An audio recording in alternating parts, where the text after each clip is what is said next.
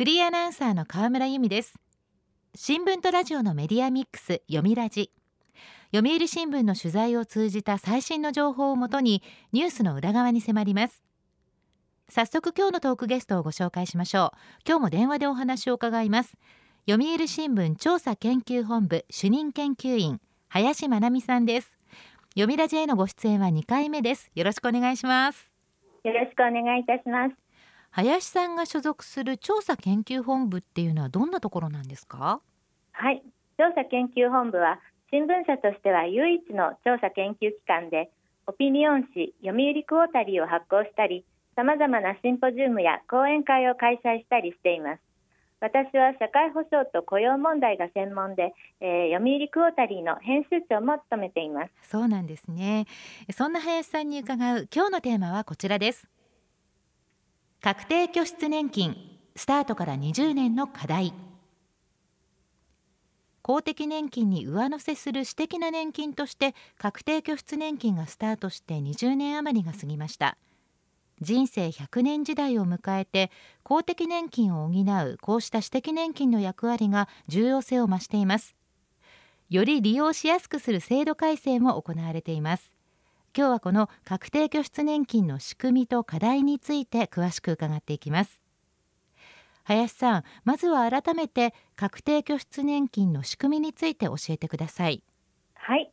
確定拠出年金とは企業年金のように公的年金に上乗せする年金制度で本人が掛け金を運用してその結果によって老後の年金額が決まるのが特徴です。皆さんの会社にもあるかもしれませんね。確定拠出年金には企業年金の一種として会社が導入する企業型と個人で参加できる個人型の2種類があります。企業型は今では企業年金の主流になり個人型通称イデコというんですけれどもこちらへの加入者もこのところ急増しています、はい、確定拠出年金では掛け金額が決まっていて将来の年金額は運用次第で変わります掛け金のことを拠出金と言いますがそれが確定しているので確定拠出というんですね。この制度が導入される前の企業年金は先に老後の年金はこれくらいにしますというのを決めてそこから逆算して月々の掛け金を決める仕組みが主流でした。こちらは給付が確定しているので確定給付型と言います。厚生年金基金などが代表的ですね。ただバブル崩壊後に運用環境が悪くなって運用収益が予想を下回るようになってしまったんです。なるほど。これは簡単に言うと給付するお金が足りなくなってきちゃったということですか？そうですね。その分は企業が穴埋めして約束通りの年金を払わないといけません。それが企業の経営にとって大きな重荷になってきたので企業が運用リスクを負わなくていい確定拠出年金が導入されることになったのです同時に勤務先に企業年金がない人や自営業の人も公的年金に上乗せする年金を持てるように個人型の確定拠出年金も設けられました。なるほど。企業型は厚生年金基金などから移ってくる企業が増えて加入者数は2021年3月末でおよそ750万人と企業年金全体の半数を占めるまでになっています個人型は長らく利用は低調だったのですが2017年に対象を大幅に拡大し専業主婦も含めて現役世代のほとんどの人が入れるようにした結果急速に加入者を増やしています。対象の拡大前におよそ30万人だったのが今年4月時点では242万人まで伸びました。え自営業者や専業主婦も加入できる個人型も利用者増えてるというわけですね。具体的な利用方法を教えていただけますか？はい。確定拠出年金では企業型も個人型のイデコも年金資産は個人ごとの口座で管理されます。運用商品は企業や個人の契約した金融機関が用意するラインナップの中から本人が選びます。掛け金は企業型の場合は会社が出し個人型の場合は本人が出しますがいずれも上限が設けられています。掛け金には税制上所得から差し引かれるなどの優遇措置があるので際限なく利用できると金持ち優遇ということになるからですね。上限額は加入者のタイプごとに細かく決められていて勤務先に他の企業年金がない会社員なら月5万5千円。自営業者なら最大で月6万8千円。専業主婦は月2万3千円などとなっています、はい、確定拠出年金のような企業年金や個人年金の目的は自主的な老後の備えをサポートして安定した老後生活を送れるようにすることです。そのため税制上のさまざまな優遇措置が講じられているのです。その役割は最近重みを増しています。というと？人生100年時代を迎えて退職スタートの期間が長くなりました。一方で公的年金は少子高齢化で財政が苦しくなり徐々に給付水準が下がっていきます。20年後には実質価値で言えば今より2割程度ダウンします。賃金も年齢が上がっても昔ほどには増えません。退職金これには一時金と年金タイプがありますがそれらの金額も減っています。大卒以上の事務系の定年退職者ですと1997年の平均2871万円から2018年には1788万円と20年間で1000万円以上減っています。そもそも退職給付の制度を持たない企業も増えています。そうなんですか。そう、ええ昔みたいに会社にお任せでも老後も安心といかなくなっているんです。定年間際になって慌ててもどうしようもありません。若いうちから計画的に老後資金づくりを進める必要性が高まっています。そうしたニーズに応える手段として企業型や個人型の確定拠出年金の普及が重要になっているのです。なるほど。私は自営業40代なんですけども人事じゃないですね。そうですね。政府は確定拠出年金の普及のためにさまざまな制度改正を行ってきました。企業型では掛け金の限度額を引き上げたり会社の掛け金に加入者本人が上乗せできるマッチング拠出の仕組みを導入したりしました。個人型では先ほども申し上げた対象者の大幅な拡大などですね、はい、今年も、うん、いろいろな改正があります。4月には受給開始時期の選択の幅が拡大されてそれまで60歳から70歳の間に受け取り始めることになっていたんですが75歳までに延長されました。その分長い期間運用できますね。5月には ideco に入れる期間が60歳未満だったのが会社に勤めている人などは65歳未満までになりました。10月には企業型と ideco に同時加入しやすくする改正も行われます。なるほど。取り組みやすい環境は作られているということなんですがそもそも日本人は投資や運用には消極的だと言われてきましたけど。そうですね。確定拠出年金の導入には貯蓄から投資への流れを生み出す効果も期待されていたのです。低成長低金利時代に預貯金などの元本確保型商品だけでは資産はほとんど増えません。企業型の確定拠出年金では将来の年金額を約束はしないんですけれどもこのくらいとイメージした上で一定の運用利回りを想定して掛け金を決めています。それが平均2%くらいです。ですから元本確保型だけで運用していると老後が迫ってから資産不足に気づいて慌てるということになりかねません。なるほど。日本の制度がお手本にしたのはアメリカの 401K プランという企業年金制度です。1980年頃スタートしてベビーブーマー世代に投資信託などを通じた株式運用を根付かせて株高を支えました。日本の企業型を見ると投資先は少しずつ貯蓄から投資へにシフトしていますが今でも元本確保型の割合が半分近くを占めています。元本確保型だけで運用している人も3割以上います。まだまだリスクを避ける傾向が強いんですね。この結果アメリカではここ20年ほどで75歳以上の世帯の金融資産は3倍に伸びたのですが日本はほぼ横ばいで大きな差が生じています。なるほど。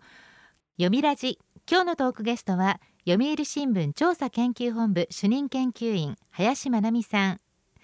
スタートして20年余り経った私的年金確定拠出年金について伺っています。後半は確定拠出年金の課題についてお聞きします。お願いします。お願いします。確定拠出年金は投資の基本である長期積立分散が自然にできる仕組みです。積立が長期であるほどまた投資先を分散するほど収益がばらつきにくく安定したリターンが期待できます。老後の資産形成にぴったりなんですね。ただ十分にそのメリットが生かされていないのが実情です、はい、企業型については改善してもらいたい運用上の問題点がいくつかあります。一つ目は運用商品の選択肢が多すぎること。平均20本以上もあるんです。社員は判断に困りますよね。また株式市場の状況は変化しますし投資信託の手数料もどんどん下がっているのですがそれに合わせた入れ替えをしていないケースも目立ちます。加入者本位のラインナップにしてほしいと思います。そうですね。選択肢が多すぎると分かりづらいですし大切なお金ですからできるだけ有効に運用してほしいと思います。企業型の改善すべき点他にもありますか？はい。2つ目は加入者が運用商品を決めなかった場合受動的に元本確保型が購入されるケースが多いことですデフォルト商品というんですが企業型の4割がこれを設定していてその75%が元本確保型です。運用損が出た場合の責任問題を心配してのことでしょうね。社員自身が適切な商品を選べるよう投資教育を充実させることが大切ですがデフォルト商品を比較的リスクの低い投資信託にするなど老後の資産づくりに有利な商品に誘導する工夫も必要ではないでしょうか。なるほど。加入者を増やす対策も大事です。増えてきたとはいえ加入者は労働人口の1、2割で恩恵が一部にとどまっています。重要なのは中小企業への普及促進です。中小企業は企業年金を持たないところも多いのですが会社側の負担が比較的少ない確定拠出年金なら導入しやすいでしょう。政府も設立の手続きを大幅に簡素化した簡易型やイデコに加入する社員に企業が掛け金を上乗せするイデコプラスを新しく作るなど中小企業向けの対策を進めてきました。さらに踏み込んだ工夫をしてもらいたいですね。そうですね。海外ではどのような事例があるんでしょうか？はいイギリスではすべての企業に対して社員を企業年金制度に自動加入させるよう義務付けています。企業年金がない中小企業の社員は政府が設置した確定拠出年金制度に自動加入して企業と本人の双方が掛け金を払います。本人が嫌なら脱退はできます。ちなみにデフォルト商品にはリスクの低い投資信託が設定されていてほとんどの加入者が選択しているそうです。日本でもイデコプラスを拡充してこのような仕組みを設けてもいいのではないでしょうか、はい、ただし確定拠出年金を中小企業に広めるといっても賃金を削って掛け金に振り替えるというやり方は望ましくありません。最近こうしたケースが増えているようですが賃金を削ると公的年金の保険料も少なくなり将来受け取る公的年金が減ります。公的年金は生涯受け取れますし物価上昇に応じた増額もあるなど民間では真似できない有利な制度です。これを減らしてしまうのは本末転倒ですね。そうですね。確かにそれは本末転倒ですから中小企業の実情に沿った対策が必要かと思います。その他課題はありますか？はい。イデコの活用を広めることも課題です。非正規労働者は勤務先に企業年金があっても入れてもらえない場合が多いですからその人たちの受け皿としても有効でしょう。加入をためらう理由としてよく挙げられるのが原則として60歳まで積み立てた資金を引き出せないということです。老後資金づくりという制度の目的からすれば当然なんですがさまざまなライフイベントを控える若い世代などが心配になるのも無理はありません、はい、アメリカの 401k プランには緊急時に自分の口座残高の範囲内で借り入れができるローン制度があります。長期投資のメリットを生かすには若い世代が不安なく加入できることがポイントですから参考になりますね。またアメリカでは引退が近づく50歳代の掛け金の限度額を増額するキャッチアップ拠出も導入しています。それまでの準備が不十分でもここから挽回してもらおうという仕組みです。若いうちから準備するのが望ましいとはいえ現実には引退間近になるまで資産設計を考えない人が多いですよね。日本でもキャッチアップ拠出のニーズは高いと思います。まあ、確かに若い頃は老後なんてまだまだ先と思いがちですけれども私もそろそろキャッチアップ考えないといけないなと思います。この制度をもっと身近に感じてもらうために複雑な掛け金の限度額は簡素化すべきでしょう。今は職業や勤務先の企業年金の状況によって限度額が異なりますが非常に分かりにくく不公平感を与えかねません。限度額の統一など公平でシンプルな仕組みにするとともに限度額をさらに引き上げて資産づくりの自助努力をしっかりサポートできるようにしてもらいたいですね。皆さんもこの機会に老後資金づくりについて改めて考えてみてはいかがでしょうか？そうですね。大変勉強になりました。確定拠出年金少し私には難しいかなと思っていたんですが老後の資金づくりについてしっかり考えてみたいと思います。今日のトークゲストは読売新聞調査研究本部主任研究員林真奈美さん。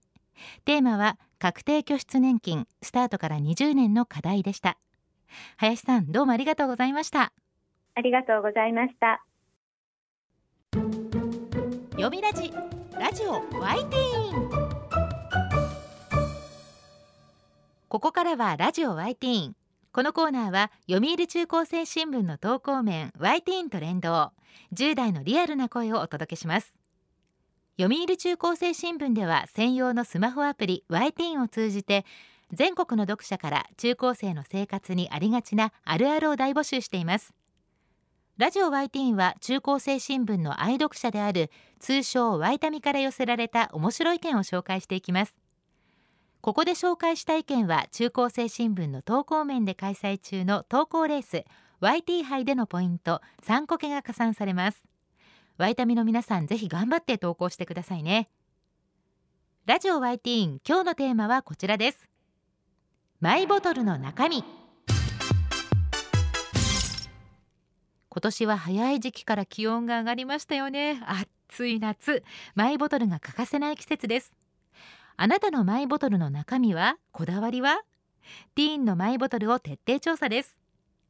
では早速ティーンの投稿をチェックしていきましょう。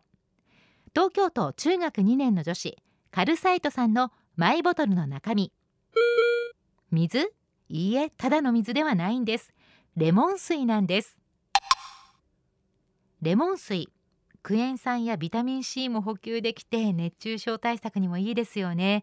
何より爽やかな気持ちになりそう。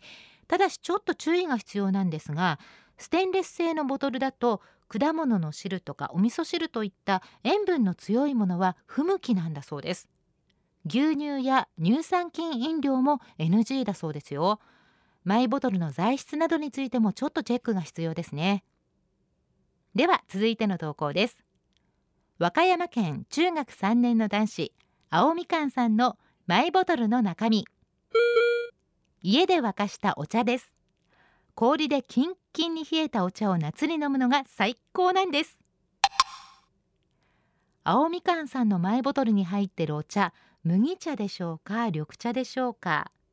今回ね結構麦茶という回答が一番多かったんじゃないかなと思うんです。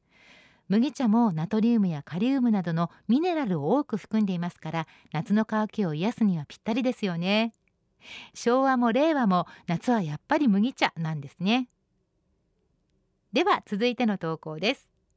東京都中学1年の女子天気雨さんのマイボトルの中身。氷をたくさん入れまくります。でも朝何個入れてもすぐ溶けるんですよね。天気雨さん部活までには氷も溶けきってお茶もなくなって結局冷水器に頼る生活を毎日と書き添えてくれました。マイボトルに氷をたくさん入れていけばそれが次第に溶けて冷たいお水になるということですよね。いいアイデアです。では最後の投稿です。東京都高校1年の女子本好き少女 M さんのマイボトルの中身。お弁当の時用1本。部活の時用1本の計2本持っていくんだけどちゃんと色違い。こちらはマイボトルの中身ではなくてボトル自体のお話。お気に入りのマイボトルがあれば水分補給も楽しくなりますよね。しかもお弁当用と部活用色違いで準備するっていうのも気持ちの切り替えができていいですよね。ティーンのマイボトルライフはアイディア満載。水分をしっかりとって熱中症対策も万全に。ラジオワイティーンテーマはマイボトルの中身でした。読売中高生新聞は社会の最新トレンドを学べるニュース記事から受験に役立つ学習情報など10代の心を刺激するコンテンツ満載です。詳しくは読売中高生新聞のホームページやツイッター、インスタグラムをご覧ください。来週のテーマはデートはどこへ？です。ラジオ YT 来週もお楽しみに。週刊ニュースラジオ読みラジお別れの時間です。今日は老後の大事な資金確定拠出年金のお話でした。来週のトークゲストは読売新聞編集委員の丸山純一さん。円安は日本の安売りなのかというテーマでお話を伺います。どうぞお聞きください。読みラジまた来週。